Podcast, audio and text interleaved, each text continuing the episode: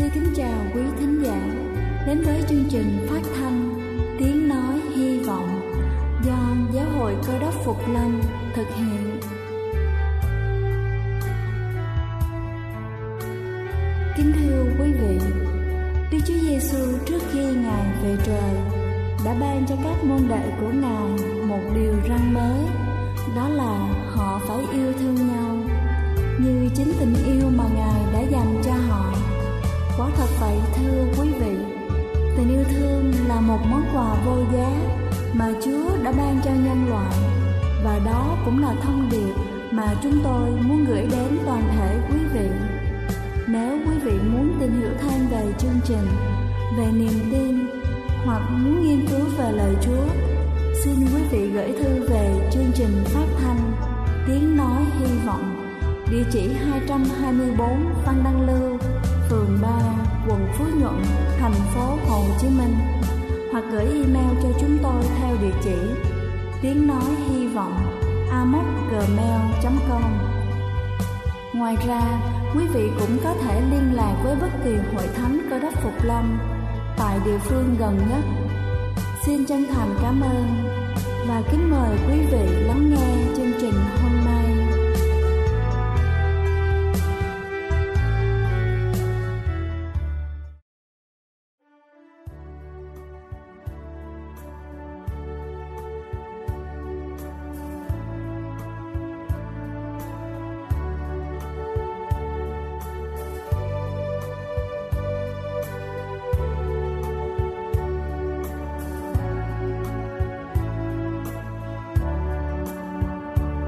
nay.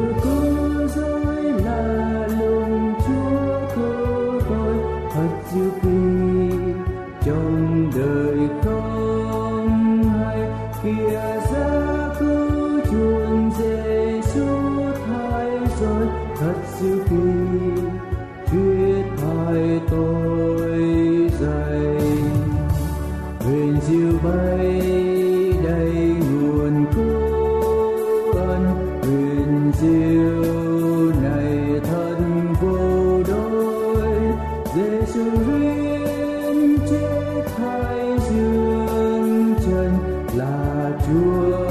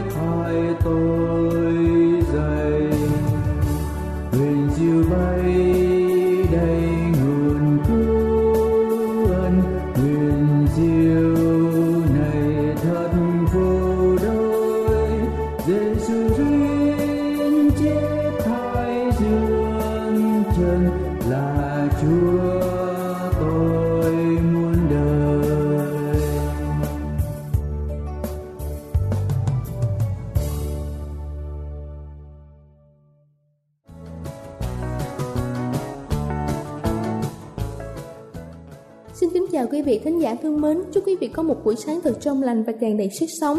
Kính thưa quý vị, khi muốn dạy con trẻ được tính kiên nhẫn, thì chính cha mẹ phải làm gương cho con mình. Sẽ chẳng có đứa trẻ nào có thể kiên nhẫn khi bố mẹ của chúng chẳng bao giờ biết chờ đợi hoặc là thường xuyên nóng nảy trong mọi trường hợp. Khi muốn dạy con học được tính kiên nhẫn, cần phải căn cứ vào tuổi tác, tính cách và sở thích của từng trẻ. Mỗi đứa trẻ có những tính cách khác nhau sẽ cần có những phương pháp khác nhau. Các chuyên gia tâm lý cho rằng, việc dạy dỗ một đứa trẻ học được tính nhẫn nại không phải là điều đơn giản và sẽ cần đến rất nhiều thời gian. Tuy nhiên, khi trẻ có được tính này rồi thì sẽ rất có lợi cho cuộc sống của trẻ sau này. Nếu ngay khi từ nhỏ bé đã nhận được những phương pháp giáo dục không tốt thì lớn lên bé sẽ có những tính cách mà cha mẹ không mong muốn. Và hôm nay chúng ta sẽ cùng nhau tìm hiểu ba phương pháp để dạy trẻ có tính nhẫn nại. Phương pháp đầu tiên đó chính là để trẻ học cách chờ đợi. Chờ đợi đương nhiên là sẽ sốt ruột và đây là điều mà trẻ không bao giờ thích. Khi mà trẻ muốn có được một món đồ, chúng ta có thể đáp ứng nhu cầu đó của con. Tuy nhiên, thay vì đưa ngang thứ mà bé muốn thì người lớn hãy dạy bé học một điều rằng mọi thứ có được chẳng bao giờ là dễ dàng và cần phải chờ đợi. Hãy để cho trẻ chờ đợi trong một vài phút, tăng dần số thời gian đó lên. Ngoài ra, mỗi khi con yêu cầu có thứ gì, chúng ta cũng hãy ra điều kiện ngược lại, con sẽ phải hoàn thành bài tập, làm việc nhà hoặc là một điều gì đó rồi mới nhận được điều mà mình mong muốn. Phương pháp này giúp cho trẻ học được cách có mọi thứ bằng chính năng lực của bản thân. Nó sẽ giúp cho trẻ biết chờ đợi có ích. Từ đó, trẻ sẽ hiểu ra được ý nghĩa của thời gian, nên nhẫn nại và biết mình cần phải chờ đợi bao lâu. Phương pháp thứ hai đó chính là biến thời gian chờ đợi thành thời gian sáng tạo. Khi đưa trẻ ra ngoài cùng đi dạo, chúng ta có thể gặp gỡ một vài người bạn cùng trò chuyện với người đó. Lúc này sẽ sẽ có được một khoảng thời gian tự do. Chúng ta có thể hướng dẫn con làm một điều gì đó và vờ như không để ý tới bé trong khoảng thời gian này. Hãy quan sát một cách khéo léo, xem trẻ có thể làm gì trong lúc đó. Đây là phương pháp giúp cho trẻ sáng tạo tư duy và biết vận dụng thời gian. Những đứa trẻ từ 3 đến 4 tuổi, người lớn hãy thông qua việc này để dạy trẻ biết cách trách nhiệm hơn trước những hành động của mình đã làm. Thứ ba đó chính là rèn luyện kỹ năng giao tiếp. Giao tiếp là một điều rất là quan trọng trong cuộc sống hiện nay, vì thế ngay khi từ bé Cha mẹ cần tạo điều kiện để con thường xuyên được giao tiếp với mọi người bên ngoài. Lúc này trẻ cần phải kiên nhẫn và học thói quen, không được nôn nóng. Đồng thời đây cũng chính là cơ hội để người lớn dạy trẻ cách phải giữ im lặng trong những lúc cần thiết. Kính thưa quý vị, tôi vừa trình bày xong những phương pháp xây dựng tính kiên nhẫn ở trẻ. Hy vọng bài chia sẻ này thật có ích cho chúng ta trong việc nuôi dạy con cái của mình. Chúc quý vị luôn thành công. Đây là chương trình phát thanh Tiếng Nói Hy Vọng do Giáo hội Cơ đốc Phục Lâm thực hiện. Nếu quý vị muốn tìm hiểu về chương trình hay muốn nghiên cứu thêm về lời Chúa, xin quý vị gửi thư về chương trình phát thanh Tiếng Nói Hy Vọng, địa chỉ 224 Phan Đăng Lưu, phường 3, quận Phú Nhuận, thành phố Hồ Chí Minh hoặc gửi email cho chúng tôi theo địa chỉ tiếng nói hy vọng gmail.com Ngoài ra, quý vị cũng có thể liên lạc với bất kỳ hội thánh cơ đốc Phục Lâm tại địa phương gần nhất. Xin chân thành cảm ơn và kính mời quý vị tiếp tục lắng nghe chương trình hôm nay.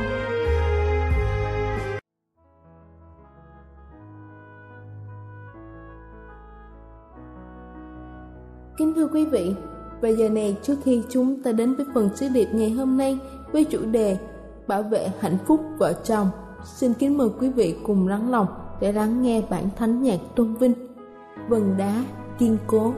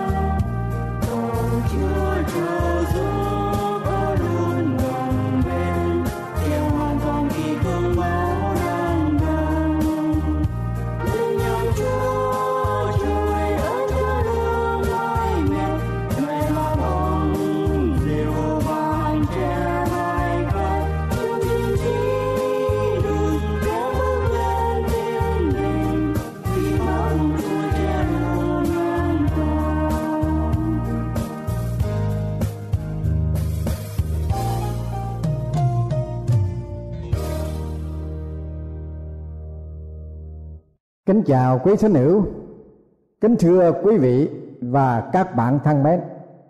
Sẽ cùng với quý vị chúng ta thảo luận về đề tài bảo vệ hạnh phúc vợ chồng. Kính thưa quý vị, văn nhân Chenford có lần đã tuyên bố một câu rất là độc đáo về hôn nhân như sau hôn nhân là mồ chôn của ái tình nếu hôn nhân là cửa tử của tình yêu thử hỏi có bao nhiêu đôi trai gái dám lao đầu vào hôn nhân? Dám cưới hỏi nhau để chôn vùi tình yêu? Thật ra, có một số ít cặp vợ chồng quá nông nổi, thiếu suy nghĩ về tinh thần trách nhiệm đứng đắn của vợ chồng để bảo vệ hạnh phúc, nhất là khi đối diện với sự khó khăn về những bất đồng trong cuộc sống chung, nên tình yêu bị đánh mất bị chôn vùi trong mây khói. Và có những cặp vợ chồng phải chia tay nhau không một chút lưu luyến để bảo vệ hạnh phúc vợ chồng, để hòa giải những sự xung khắc bất đồng giữa vợ và chồng.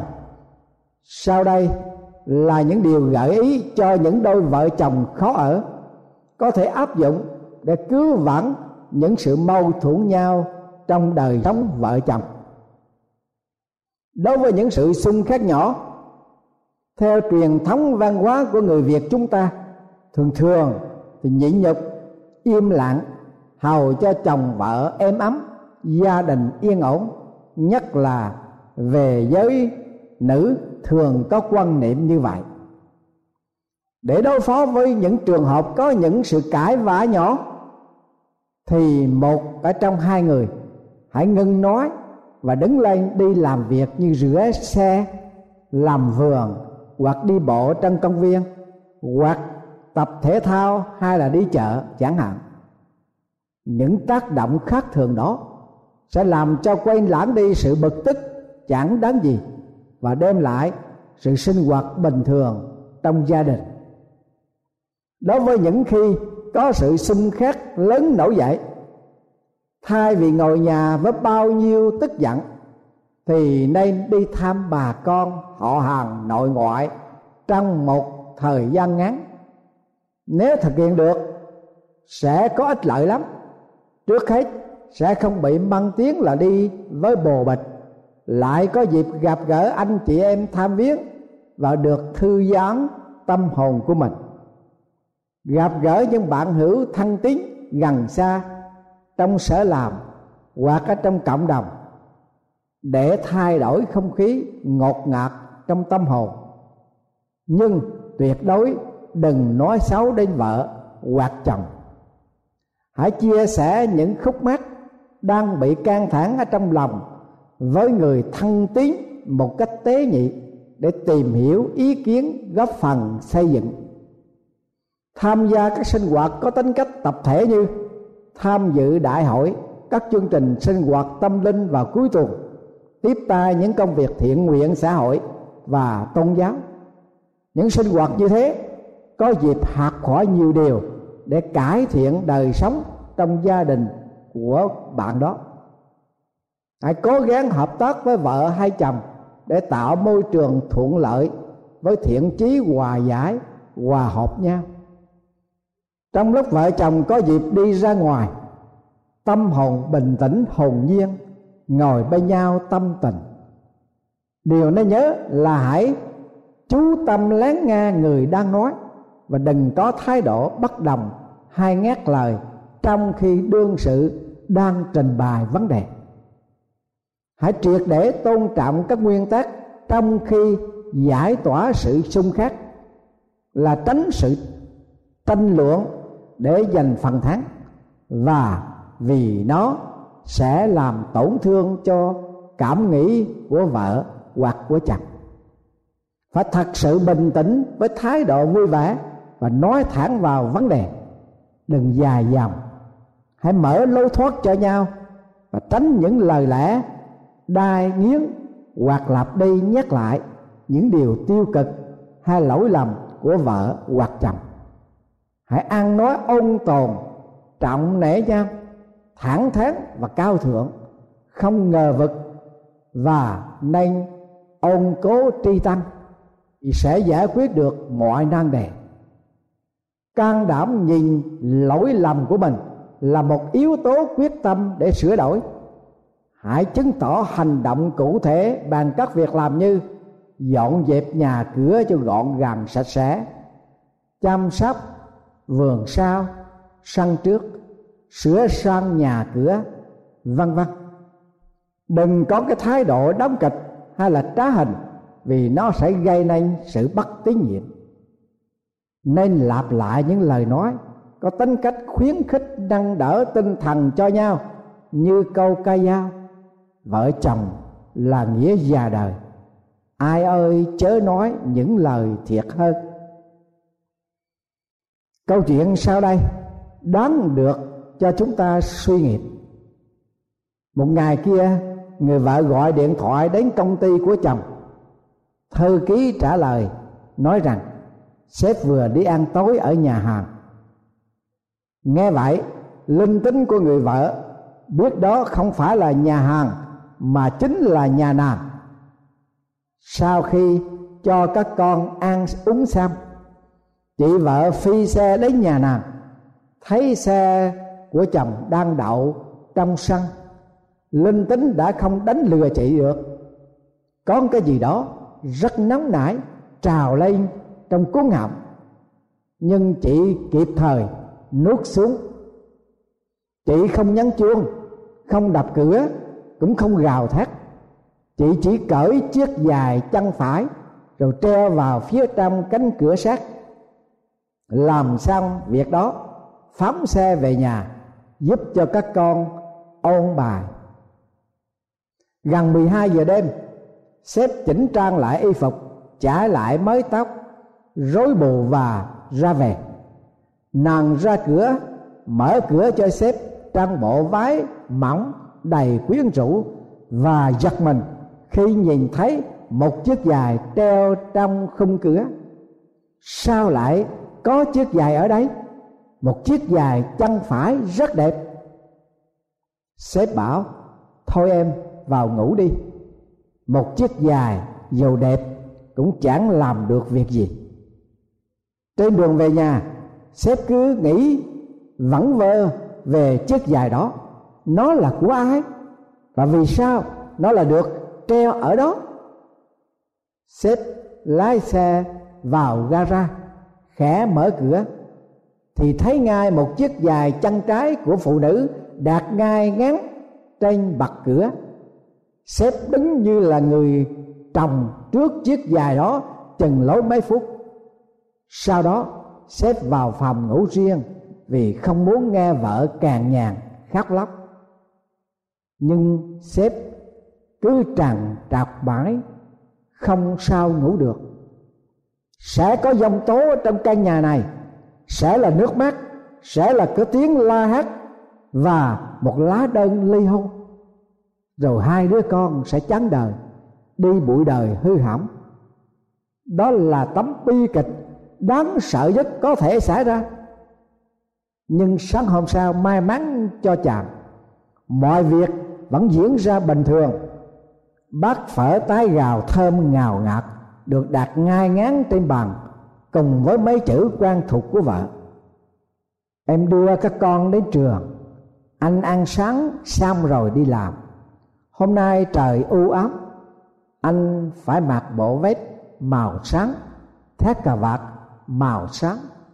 Em đã lựa kỹ rồi, treo trong tủ. Sếp gọi điện thoại cho nàng. Chiếc dài chân phải kia là của vợ anh đó đừng vứt đi nghe. Giọng nàng ở đầu dây bên kia nghe hơi quẩn hốt. Trời đất, anh muốn làm sao thì làm. Chứ nếu chị ấy đến nhà em làm âm lên chắc em sẽ không sống nổi đâu. Chiều anh ghé lại lấy chiếc dài về. Nhiều ngày trôi qua mà dông tố không nổi lên. Thái độ của vợ và sếp vẫn bình thản. Xong một chiếc dài trên bậc cửa cứ nhắc nhở sếp về sự lẻ loi và tội lỗi của một người. Rồi một buổi chiều, sếp lấy hết sự can đảm, lôi chiếc dài bên phải trong cốp xe ra, đặt ngay ngán trên chiếc dài trái của vợ mình. Không bao lâu, chị đi làm về, đứng sững trước bậc cửa mấy giây rồi chạy vào, ôm ghì lấy chồng mà thì thầm, ôi, chiếc dài chân phải của em, sếp cũng thì thầm bên tai vợ, anh xin lỗi em, nghìn lần xin lỗi em. Thưa quý vị và các bạn thân mến, nếu đàn ông biết nhiều về quá khứ của vợ thì đau đầu lắm. Còn nếu đàn bà biết hơi nhiều về hiện tại của chồng thì đau tim nhiều. Nhưng đã trót biết rồi. Mà ứng xử được như người vợ của ông sếp trên đây thì thật là một cao thủ tuyệt vời, đáng cho chúng ta suy nghĩ. Trường hợp thứ hai chuyện kể rằng, hai vợ chồng kia luôn luôn cãi vã nhau. Lần này đang lúc gai cắn kịch liệt, không ai chịu thua ai. Người chồng đề nghị, bây giờ thôi đừng nói nữa. Tôi đề nghị mỗi người lấy giấy rồi viết xuống những tật xấu của nhau. Người vợ đồng ý ngay không một chút suy nghĩ. Hai người bắt đầu viết. Người chồng viết một câu rồi ngừng bút suy nghĩ. Trong khi bà vợ viết liên tiếp, vì bà ta cố ý tranh với chồng để kể tật xấu của chồng nhiều được chừng nào tốt chừng đó, bà ta tỏ vẻ rất đắc ý về nhiều lỗi lầm của chồng. Sau đó hai vợ chồng trao đổi tờ giấy cho nhau để đọc. Khi nhìn vào tờ giấy của chồng, người vợ bỗng bàng hoàng xúc động vô cùng. Chị ta vội đổi lại tờ giấy của mình và muốn làm hòa nhau. Vì trong tờ giấy của chồng, chỉ có một câu duy nhất, gồm có ba chữ chị đọc lượt là, anh yêu em. Thưa quý vị và các bạn, tình yêu là cốt lõi để hàn gắn mọi tổn thương, khúc mắc của đời sống vợ chồng. Thánh đồ phaolô đã xác định về tình yêu trong sách Cô Đinh Tô thứ nhất, đoạn 13 câu thứ 13 của tăng ước như vậy. Nên bây giờ còn có ba điều này. Đức tin, sự trông cậy, tình yêu thương. Những điều quan trọng hơn trong ba điều đó là tình yêu thương quý vị hỏi tôi, lý do tại sao tình yêu thương lại quan trọng? Đây, chúng ta hãy nghe vị sứ đồ giải thích như sau. Tình yêu thương hai nhị nhục, tình yêu thương hai nhân từ. Tình yêu thương chẳng ganh tị, chẳng khoe mình, chẳng lên mình kiêu ngạo. Chẳng làm điều trái phép, chẳng kiếm tư lợi, chẳng nóng giận, chẳng nghi ngờ sự dữ chẳng vui về đều không công bình, nhưng vui trong lẽ thật. Tình yêu thương hay dung thứ mọi sự, tin mọi sự, trông cậy mọi sự, nín chịu mọi sự. Tình yêu thương chẳng hề hư mất bao giờ. Cô rên tô thứ nhất, đoạn 13 câu 4 đến câu 8 tại một chỗ khác vị thánh đồ tha thiết kêu gọi tận dụng tình thương như là khí cụ để bảo vệ tình cảm gia đình và cộng đồng đức tin. Phêrô đoạn 4 câu 31 32 phải bỏ khỏi anh em những sự cay đắng, buồn giận, tức mình, kêu reo máng nhiếc, cùng mọi điều hung ác hãy ở với nhau cách nhân từ, đầy dẫy lòng thương xót, tha thứ nhau như đức chúa trời đã tha thứ anh em trong đức chúa giêsu cứu thế vậy kính thưa quý vị và các bạn thân mến, tình yêu thương là cốt lõi để chúng ta có thể hàn gắn mọi đổ vỡ tình cảm giữa vợ và chồng. Và chỉ có tình yêu thương thôi mới có thể bảo vệ được hạnh phúc cho gia đình.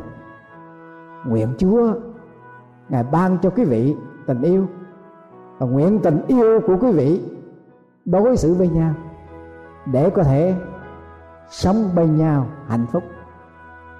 Một chút tình để nhớ, để thương, để yêu cho trọn vẽ vang cuộc đời.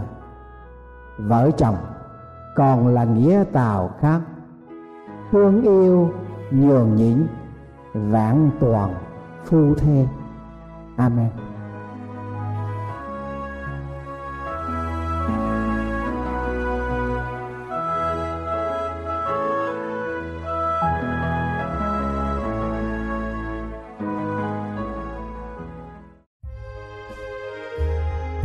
Đây là chương trình phát thanh Tiếng Nói Hy Vọng do Giáo hội Cơ đốc Phục Lâm thực hiện.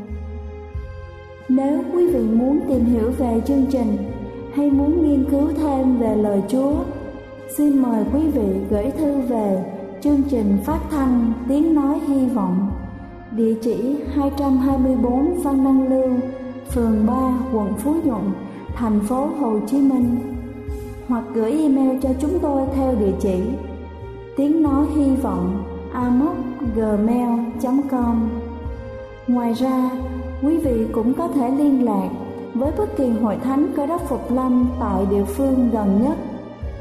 Xin chân thành cảm ơn và hẹn gặp lại quý vị trong chương trình lần sau.